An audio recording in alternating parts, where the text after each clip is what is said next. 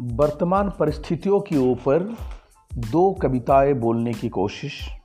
पहला कविता, महामारी तो एक बहाना है।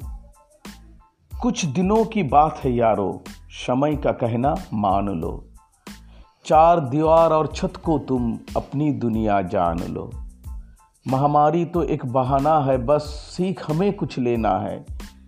घर बैठकर एक बचन आज हम सभी को देना है। ये जो धरती माँ है सबकी, ये जो धरती माँ है सबकी जूझ रही है दूषण से। दामन उसकी भर देना है हरियाली की भूषण से। जल, पवन और आसमान को स्वच्छ हमें फिर बनाना है। रूठी हुई माँ को अपने लाड प्यार से मनाना है। माँ है वो। माँ है वो, मान जाएगी, इतना तो सिर्फ़ करना है।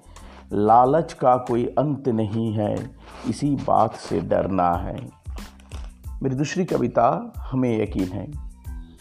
हमें यकीन है, इस धरती पर ऐसा दिन फिर आएँगे। हिंदू, मुस्लिम, सिख, ईसाई मिलकर होली मनाएँगे।